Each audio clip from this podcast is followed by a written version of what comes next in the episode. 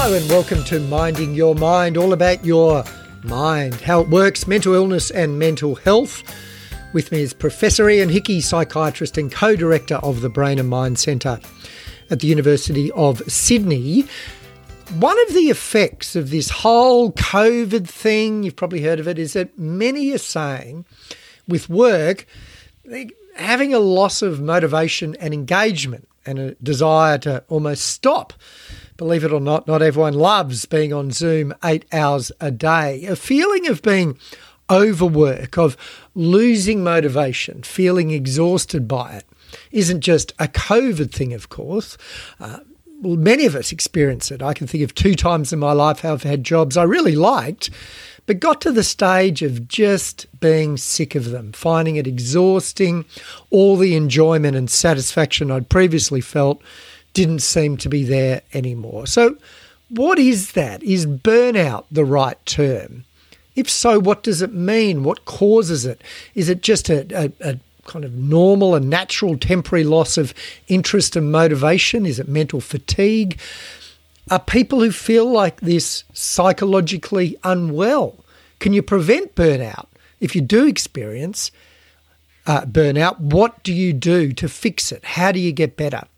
Uh, and you're an enthusiastic, happy chap. I can't imagine you ever having burnt out. Have, have you ever done that? Uh, I've changed what I've done when I've had enough of doing stuff.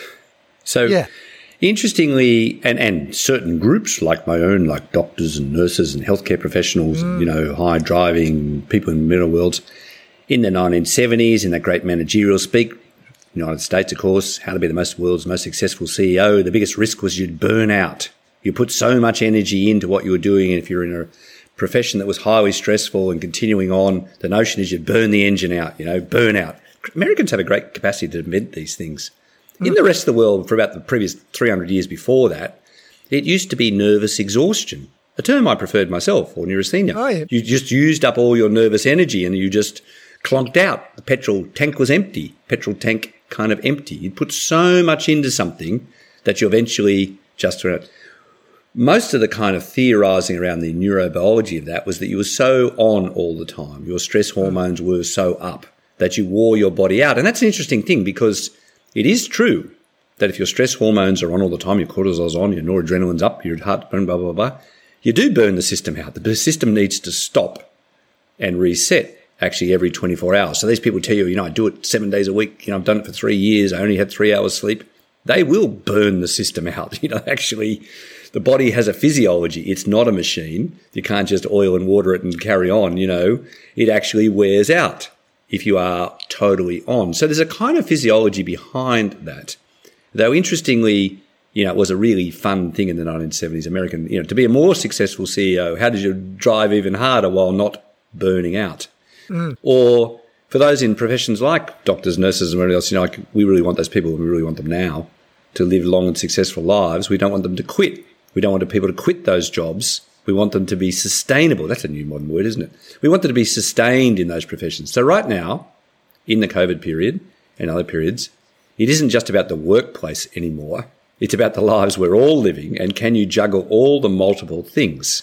So if you're at the home at the moment, trying to work from home, trying to homeschool, trying to take care of your kids, trying to keep your business going, trying to make your relationships work, and there's no relief, then there's this wider discussion going on right now. Will we all burn out with the chronic stress of the current situation and having no options to turn it off or turn it down? You can't send the kids back to school. Nobody will take them. You know, you can't actually go out and get a different job. You can't actually take a holiday. You can't take time out to reset. You know, so the why I think the burnout concept is kind of useful is the notion that just we're not machines. You do need to reset. You do need to have periods where you're on and functioning, and you have to have periods when you actually uh, turn off. Mm. Back in the 1970s, when this was very popular, there was also very workplace related. You know, you'd become cynical, you'd become detached, you were emotionally had it and you came to hate the organization you were working for. You know, so the burnout thing was seen as being very destructive for corporations and for others to have their executives burn out because then they wanted to burn the joint down often. Um, and I think we now see this in the widest areas of life, you know, in the current situation. a lot of families, a lot of relationships, a lot of other things are under pressure, and we want them to be able to survive. We don't want them to burn out and then burn down. So it's a, mm. it is a you know really interesting topic to address because then people go, oh, oh, is this the mental health crisis? Then is everyone anxious? Is everyone depressed? Has everyone developed a psychological disorder? So the other utility of burnout was to say, no, no, no, no, no, no. There are psychological disorders, and we devote most of this podcast to psychological disorders. But this general feeling of times of a kind of nervous exhaustion, a kind of I've had it, I need to do yeah. something different, or I need to reset, is something more for all of us, not indicative necessarily of psychological disorder. Let me uh, be a brief case study. The two times I've had it, the first time I was working as a criminal lawyer, which was my dream. And then I was also working as a stand up comedian, which is my other dream. So I had two jobs that I loved. But gradually, through years of doing this, and, and being a criminal lawyer meant you're in court performing every day, performing in inverted commas, and obviously stand up comedy did too. And then when I wasn't doing either of those things, I was trying to write stand up comedy. And so I was like, for a couple of years, this is fantastic. Life could not be better. And then all of a sudden, life became a series of tasks that I just wanted to tick off, get through this gig, get through court today. And the enjoyment and satisfaction I got from both was both missing. Um, and the solution in that case was to just fix my work life balance a bit. Fast forward six years, the second time I got it was when I was hosting a radio show and hosting a TV show at the ABC. Kind of exactly the same thing, two jobs I really wanted. And then again, life at some point became a series of tasks. And again, I had to address my work life balance to get it kind of kind of fixed up. So it, it both times it seemed like things were out of whack. I'm sure sometimes it's probably a sign that you need to change. You know, you're not in the right job or you're not in the right career or whatever. But for me, it was just too much of a good thing, really. So I think that's where the idea took off. You know, people who are doctors, nurses, CEOs, high flying executives, they're loving what they're doing. You know, and if they could do them 24 7 and there were more than 24 hours in the day and more than seven days in the week, they do more because it's yeah. exactly what they want to do. But it's not sustainable. Mm. Here's the bad news we're not machines. And we're not machines you can throw away and replace. you know, you can't just put us up in the air 24 7 and fly us around the world. We just don't function that way. So I think the human possibility runs into the human reality. We aren't built that way. Mm. That for all these periods of being on, and this is certainly true of the brain, you've got to have periods of being off to uh, sustain that over time. It's really interesting. I'm always intrigued at stories where people become, you know, Prime Minister of Australia or President or whatever. And then the first question they ask them is, do you want to be in this job long? And if they want to be in the job long, they start saying, you're going to have to sleep, you're going to have to exercise, you're going to have to work out a routine that is sustainable. While you could be on the phone to the President of the United States and you could be at the G8 and you could be doing else and you could be ruling the world, guess what? You're going to die. It's not going to work. You're going to burn out. Common expression.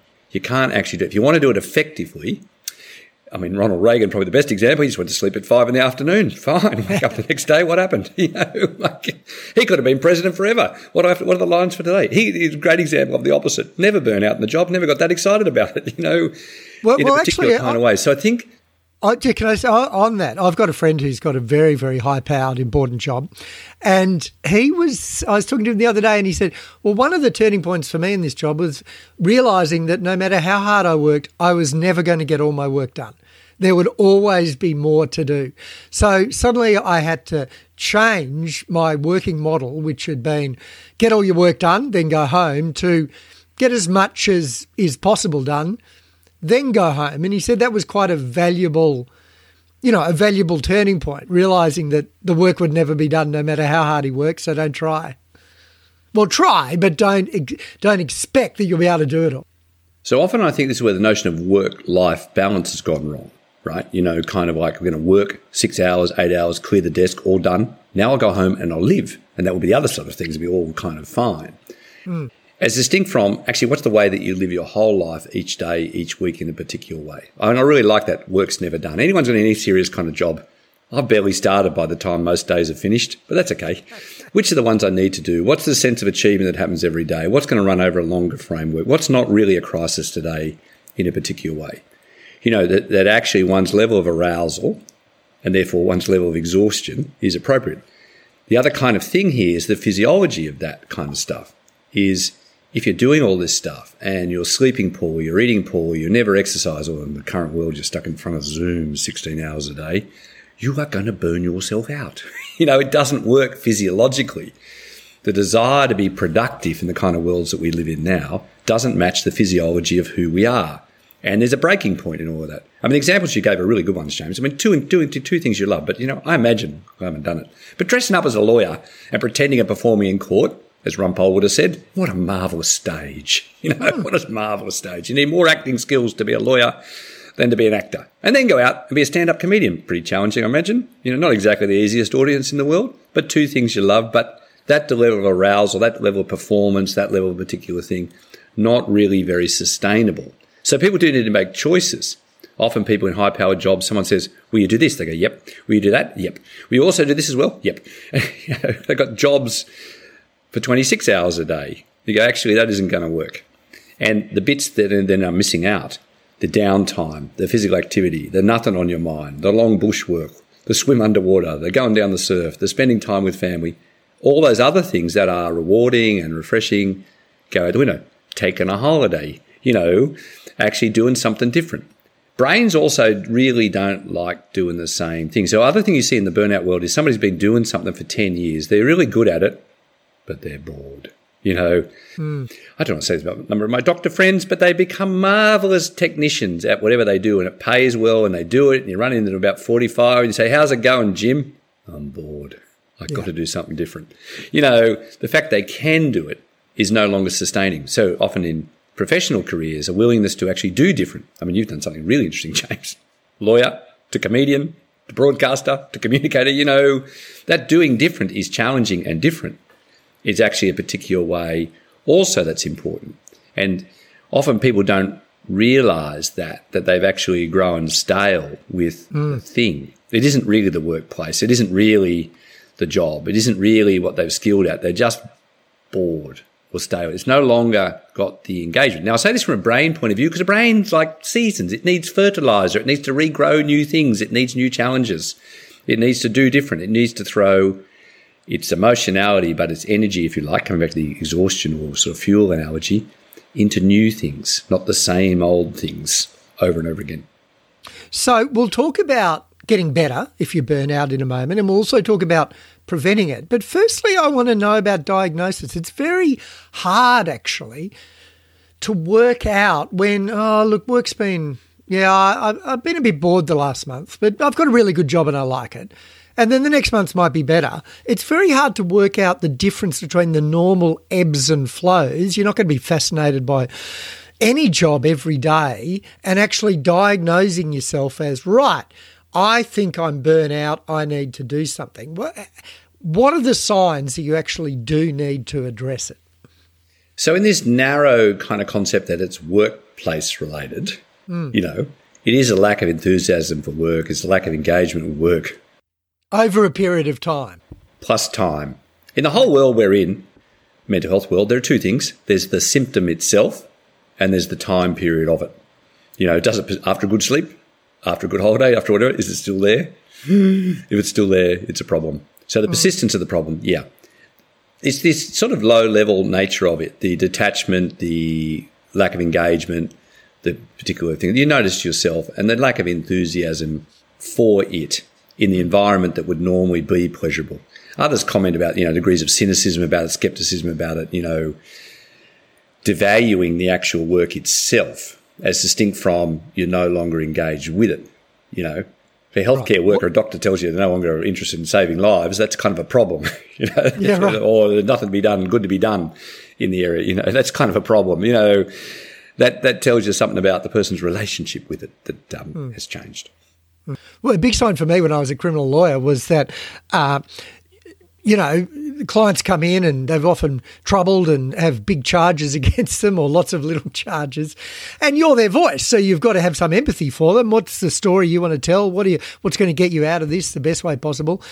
And then after a few years, someone starts, "Oh, I had a terrible childhood and I became a heroin addict," and a little part of your mind's just going, just why don't you get your shit together? Um, and you don't say that out loud, really, but you think, okay, maybe I'm, maybe I need a little break. Maybe I'm getting a bit cynical.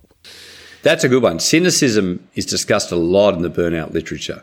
Skepticism, yeah. cynicism, declining empathy. You know, if you're in one, and this is an interesting thing because a lot of people in helping professions, people professions are said to burn out. The burden of other people's problems is not insignificant. Once you develop a lack of empathy for those problems, mm. you probably shouldn't be there. It's probably you and not them. You know, yeah. what you're saying about advocacy in the law or responsibility for people's health in the health professions or in other areas where it really does matter to that person, to the whole transaction, very human kind of levels. But the human ones actually are ones people probably do burn out, they are in danger if they don't get this kind of right of needing to have a sustainable approach to being in these kind of um, situations. Now, I think the whole thing here is it's not the same or being clear about whether you have slipped into a more serious anxious depressive disorder. Like it's not just alienation with the current thing. It's not just something that's going to be fixed by a change in direction and a rearrangement by the way you do these things a focus on the really high priorities for you. It's it's actually that you whole world, not just this bit, one bit or another. Your whole world has become like that. Your whole emotional state has shifted. So I think the burnout things come in and out of sort of fashion a bit as the interest in mental health problems has gone up in actually identifying anxiety and depression and not simply attributing it to the workplace or a lack of work life balance or some other things, you know, because particularly amongst a lot of blokes and a lot of executives and a lot of people who are doing other stuff, trying to cope through drinking a lot or taking substances or engaging in other sorts of behaviors and really trying to pretend nothing's wrong, there has been a welcome increase in diagnosis of formal anxiety or depressive disorders that those people have become, if you like, ill mm. to the extent. It isn't just in this narrow slightly more existential, slightly sort of temporary exhaustion, temporary detachment from the thing that you otherwise love or care for or have trained for. So I think that kind of area is kind of back in the back to some degree of focus because we're all in this sort of chronically stressful, can't really solve anything at the moment period. If you're still in the pandemic period with us at the moment, you know, that's creating a kind of re-interest in this differentiation of that kind of distress, alienation, detachment from formal psychological disorder. Yeah, but I mean, a, a period of rest and perhaps reappraisal can sometimes be effective. The first time I, I, got burned out, I got this mystery virus, and I think I was just exhausted and spent a, a month in bed. And at the end of it, thought, okay, I'm doing two jobs. I reckon maybe I can go part time in one of them. And that was so I became a part time lawyer and st- continued to do stand up comedy. And that was that was really that that was sustainable. That worked, and I kind of rediscovered my zest for each one. And that, I kind of did that the second time too. Um, just you know, it took a bit of time and thought, okay, how can I get my enjoyment back? And that probably means not working quite as much and then I'll be able to be more productive in the time that I am working but then to learn how to effectively turn off and luckily I had the flexibility to do that and both those times it kind of worked. So there's a, I guess there's a sliding scale, isn't there, between people who just need some time away and maybe make some minor changes, and people where it has become a psychologically more significant event, and and they need more time away and really need to think about it more and perhaps make some bigger change. Yes, so I think there are short term and longer term sets of issues. So some people who are in certain kind of professions, they're really good at whatever else, but they're struggling at the moment. They've been a bit too long, they're a bit burnt out, a bit, you know, struggling. Then the holiday, but there's the holiday and the holiday. I mean, some other particular things, like the world I'm in, people used to love to travel. You know, they used to get out. They didn't do nothing. They got out and just did different things in an enjoyable way on a day to day basis yeah. and explored the world differently any of those many, many other places in the world that are really interesting and really challenging and really exciting and really engaging again. So their emotional life would flourish in Florence or in yeah. Italy or in South America or wherever. You know, get out and actually do something. Or, you know, being forced like me to walk in places all over the world I didn't really want to walk. But I had to concede. It was very, very good for me. You know, and the physicality of that, the daily cycle of that, you know, the uh, rejuvenation that goes with that kind of stuff of novelty, of challenge, of difference, and a return to a kind of more normative daily cycle filled with enjoyment and pleasure and novelty during the day and hopefully sleeping at night. You know, So I think that kind of thing of re- reordering the emotional kind of response to normal things in a normal daily cycle really helpful. And then go back to the profession that you're working in. You know, it actually it wasn't the profession; it was me. Mm. The longer term sustainability, though, of actually having, and I think this work life balance thing is really interesting. And it's a term I hate as to, as a term from what is the sustainable way of living? Because work's really important, right? But work is not just work. It's not life. Work life suggests that there's work, which is non life, and then there's life, which is non-work. You know, a lot of the work I do is extremely pleasurable. It's living, it's with people, it's really engaging. And a lot of the stuff, I'm not even sure what I classify as non-work. Not everyone's in that position. Some people have jobs that, you know, no matter how engaged are, they're not particularly stimulating and interesting, and they do almost inevitably count down the clock a bit. I think that depends on the work that you do, and I don't necessarily agree with that, James. I think all mm. sorts of jobs and depending on how people do them. I was chatting to a Coles checkout person recently. I had the most engaging discussion. you know, and you might say, you might say, I don't know what you think. You might think that's a really boring, awful kind of job. And we were having a chat about actually it was a really great job. Chatting to people, doing things, engaging with people. The person doing that job, middle-aged person like myself, I can call myself middle-aged, really liked it. It was full of people. It was full of whatever. The job itself wasn't the thing as you might think it. The way they were living that job was actually quite different from what you might think. If I was in that job, I'd probably be hopeless. I couldn't face, you know, in a particular way. So I think you think of people in various trades jobs who love what they're doing. Master, I got a master tradesman in my house at the moment. He's the most fabulous bloke. He can do stuff with wood I can't even dream of doing, you know, and he's really proud of what he does. And he's been doing it for 50 years. He's old, slightly older than me and still going to do it, but does it with great passion and engagement in a particular way. You might say that's a boring, repetitive thing to still be doing after 50 years. Loves it. Master tradesman in a particular thing. So I think in the jobs that we are in, got to ask yourself also, you know, in the job that you're in, are, are you able to live the life that you want to live in a particular kind of way? And then you've just raised a really interesting, James. You've had to change jobs several times. You are, I think it'd be fair to say, not on a traditional career path. You know, you might have dumped that because it didn't really work. It wasn't really leading. So I think other times people got to have that serious conversation with themselves. Yes, this is a good job. It pays a lot and whatever else, and people think it's good. But is it good for me? Mm. You know, that's hard. Um, that's a hard. I don't want to say it's a hard conversation. So talking to some lawyers recently, very wealthy, very good, hate their job. Mm. I'm going, well, you know, you might have to actually think about this and other people might think it's a great job. Other people, oh, you're so lucky to have that job. But actually, not really. Okay, so what are you going to do about it? You know, like how are you going to actually structure it or do whatever you're doing? And perhaps on those of us who think you only have one life, perhaps you're going to have to do different, you know, or change. And people have transitions in life, of course, transitions around relationships, families, and then the big one, retirement or changes in particular way, transitions in particular ways to how they actually live their life in productive ways while they perhaps change their principal way of participating in society, otherwise called employment or education or whatever. And people take different risks. So people make trade offs. They don't always make smart ones. And often when people have structures, financial commitments, family commitments, it can be really difficult. But I think the issue becomes really, really what does work on a daily basis? Where is the pleasure in work? Where is the life in work? and then you know yeah. the life outside, if you like, of those formal work structures. Where's the pleasure? I mean, a lot of people outside of their work have very rudimentary, very lack, lack actually a life outside, a richer social, physical, mm. other life of balance and things. And physiologically, psychologically, it doesn't work. So I think this kind of, as you've suggested here, a more reflective view of this, what really works for me and I'm going to say what works physiologically and is sustainable. You can't just do it for a week or a month. You've got to do it over a longer period of time. Often people haven't given enough thought to that and get caught out.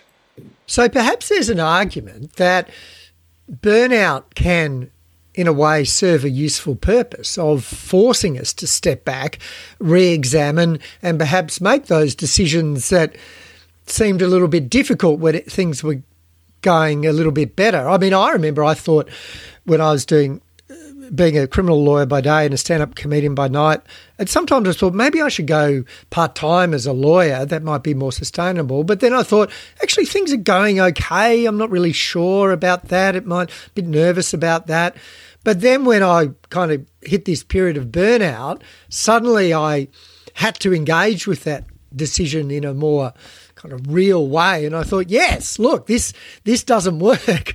Doing it for in the long term, having two jobs that are that are each burning adrenaline doesn't work. I need to change one. So, can you argue that burnout can be the thing that actually forces us to grapple with these issues that we might otherwise ignore? Yes, I think it's a very mm. deep insight, James. That huh. you know you've been going 80 kilometres an hour and you just hit the speed hump and you just found yourself up in the air there for a while and came down hard. Ooh, perhaps we should do this differently. Yes, and I think that's what happens. Is that literally, physiologically, you've gone too far and the system's gone. This is not sustainable. You know, the internals, it ain't working. Yeah. Now, sadly, sadly, when people don't respond to that, then I think they are often on the journey to something worse. They just persist with it and their whole world starts to crash in around them. And they're at risk then of crossing over to the other side into psychological disorder in a big way because they don't Pressure. stop at that particular point and reflect. Yeah, severe anxiety, depression, and the whole world falling in. So they've missed the earlier kind of thing and think, oh, well, that was just a road hump, a random road hump that I hit at 80k an hour. Uh, no need to no need to do different. Instead of going, ah, oh, you know what, got to think about this. This is uh, my own body has let me know, and my own mind, if you like, my own thinking about it has let me know. Hang on, this just don't work. You asked me earlier on about being burnt out myself, and I was kind of things that I've been lucky, and I mean somewhat deliberately, because I'm obviously a person with a short attention span, to have changed quite often what I do and where I do it across the course of my life for exactly that reason. And people are coming all the time, "What are you doing? What are you so enthusiastic about that?" I go, "Because I keep changing it. You know, mm. I'm not just stuck in one particular bit because I'm well aware of the fact if you do one bit, and they are endless. If you're in the world I'm in, you can be clinical and take care of people endlessly. There is no limit to the number of people to be taken care of and never get to the end of it. As you said, the job's never over. It's finishing. And you can be deeply, deeply lost and live everybody else's life and not your own. You can be in the academic world that I'm in and be entirely lost in ideas and never do anything useful.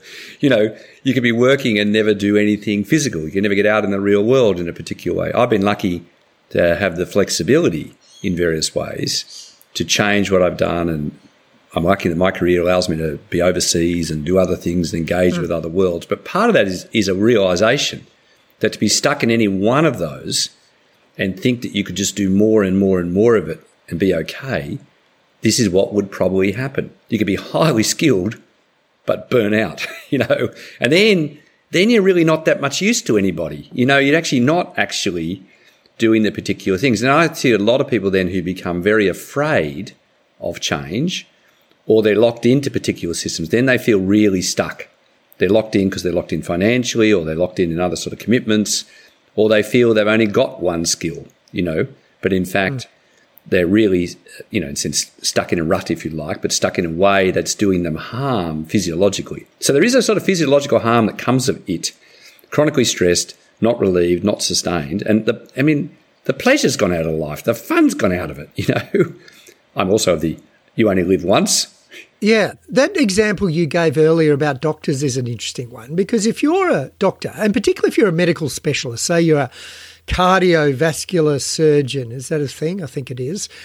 Then you're kind of on top of this very narrow mountain um, lawyers often go sideways, you know, into corporate life quite easily. But where do you go from being a cardiovascular surgeon if you don't want, if you're bored being a cardiovascular surgeon? Any way you go, you got to lose status, probably lose a lot of income, and kind of go right down and retrain rather than kind of ideally, as people often do in the business world, almost kind of fairly easily move sideways to a place of similar income and status. The smart ones, and many there are many smart cardiovascular surgeons, they do do sideways. They become educators, they become researchers, they become administrators of big systems. They move on to and, and often when older, when their when the hands are a little less steady, you know, the eyesight's a little more declining, they kind of move on to the consultancy design, other aspects. So I think many of those people in exactly those very technical high levels become aware that building those other skill sets or nurturing those other skill sets, particularly as they age, having reached the top of that particular pyramid. There's a time when you're the best at that technically, hmm. but there's a time that that itself needs to actually broaden and you're probably more useful doing more than that over time. So I think you've also, hit on a really interesting thing, which is the key man strategy. The people who come to believe that only they can do oh, it. yes. And I must keep doing it. Otherwise, the world will fall apart. If I stop doing cardiothoracic surgery, nobody will ever be able to do it as good as me and people will die. It'll all be my fault. And you know, the believe world it or end. not, believe it or not, there's quite a number of them in the legal game too. You know, people go on holidays and they ring you up and say, "Well, is everything uh, okay? What happens with the Jennings matter and the Smith matter? Are they going okay? Yeah, they're going fine." And they kind of go, "Oh, they sound disappointed." You mean it's going fine without me? And there's a bit of learning. That's a really good example you know, the CEO of organizations and whatever else. They couldn't possibly, the whole organization couldn't possibly survive without me. You know, certain media organizations will fall apart unless the boss sitting in New York rings every editor every day to make sure they're all on track. And, you know, guess what? You know, they actually roll out every day. It doesn't really, know. So that, that kind of thing, I think, is also built in as a bit of uh, learning about things. Now, those who have, uh, to use a very classic Eriksonian concept, generativity in mind, like generating the next generation and the wider notion of where they fit in, are thinking about the sustainability of other people and how it all comes together. And that's a really productive thing to do. And often I think in this burnout world where people have been very high powered of developing a skill or doing a thing and becoming very good at something, the next phase is okay, if I've become good, so could a lot of other people. And guess what? Yeah. We could share this around a bit. And guess what? I could probably take a holiday in Italy or South America or whatever, and the world will not fall apart people will live. And that, that kind of sustainability kind of idea, not just through what you do yourself, but through the wider business of what you generate. It's really interesting. Now, people, some people who've been in these high power positions are not very good at that. They're not very good at letting go and letting the other person have a go with the steering wheel or drive the car or, you know, run the joint. So that's a really interesting, if it's said to be a personality characteristic at risk of burnout, it's that one the obsessional, controlling, perfectionistic. Only I can do it. I guess we're talking about uh, people who, uh, you know, professionals, people who might ha- have a fair bit of education, um, jobs with high status. But is it just as easy to get burnout if you have a, a less well paid a, a, job, a job that is perhaps less interesting, requires less education and skills. I would have thought it's probably easier because you get bored more quickly. So the burnout managerial literature was all written for CEOs and high flowered and doctors and cardiothoracic surgeons, right? If you go to the other end of things and actually study these things systematically, it's exactly as you said. It's those people who have little control over their jobs, who do feel their jobs are routine, who do not find pleasure in their jobs, who are much more stuck with that. Yeah.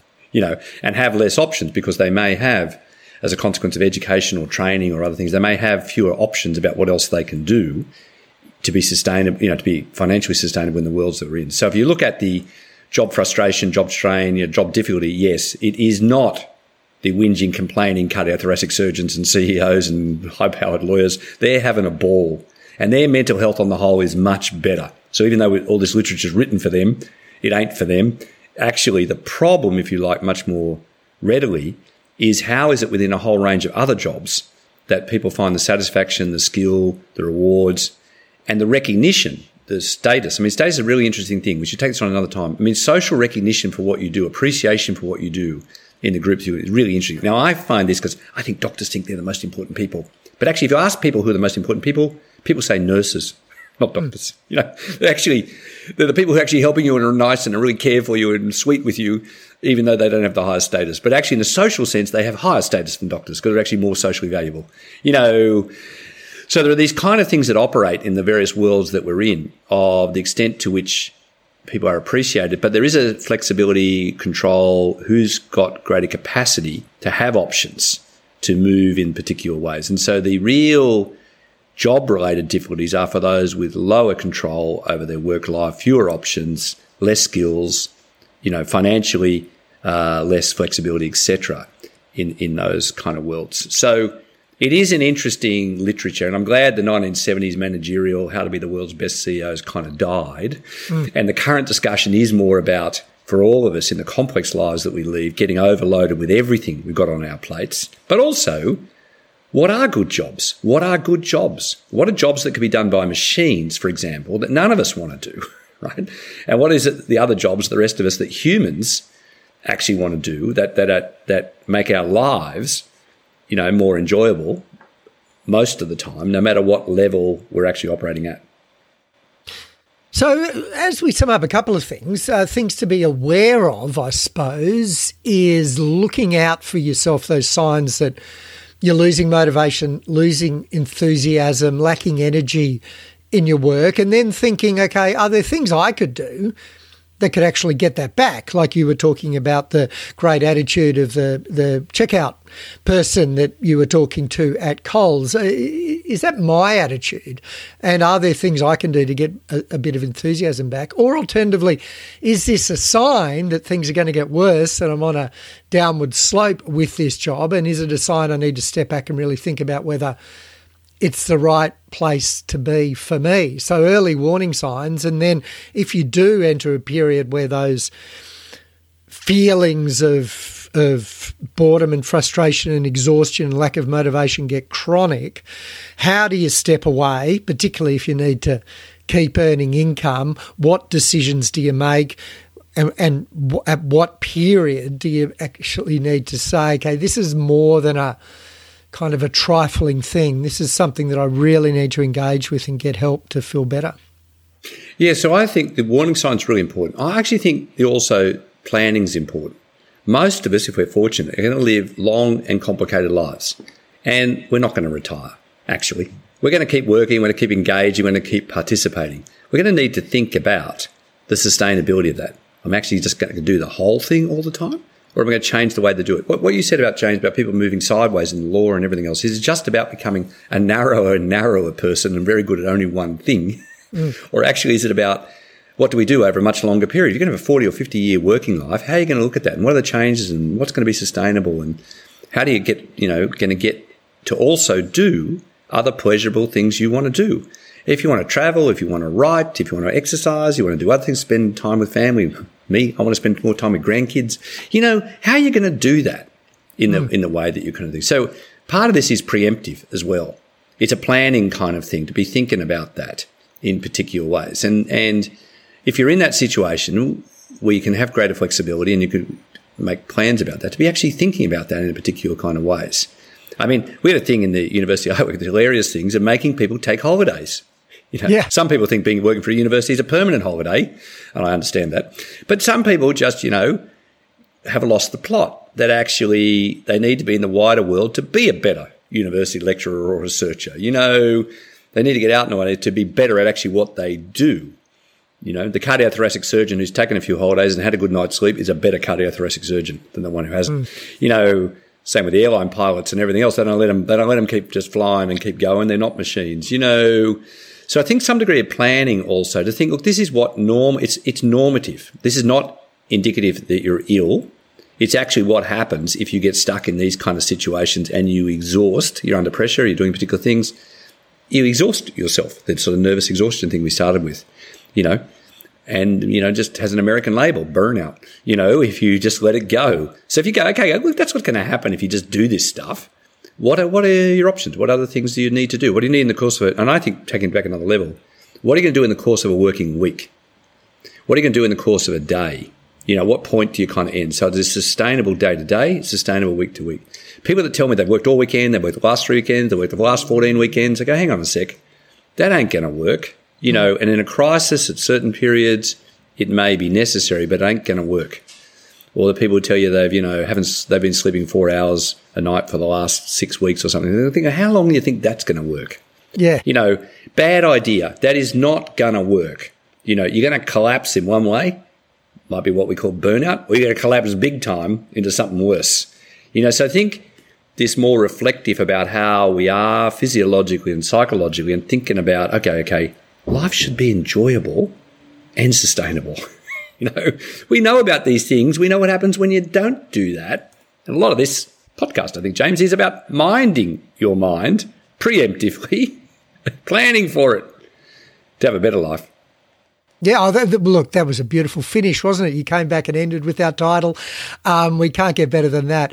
If you have any questions or comments or want to suggest further topics for us to discuss, send us an email at mindingyourmind2 at gmail.com. That's mindingyourmind numeral 2 at gmail.com.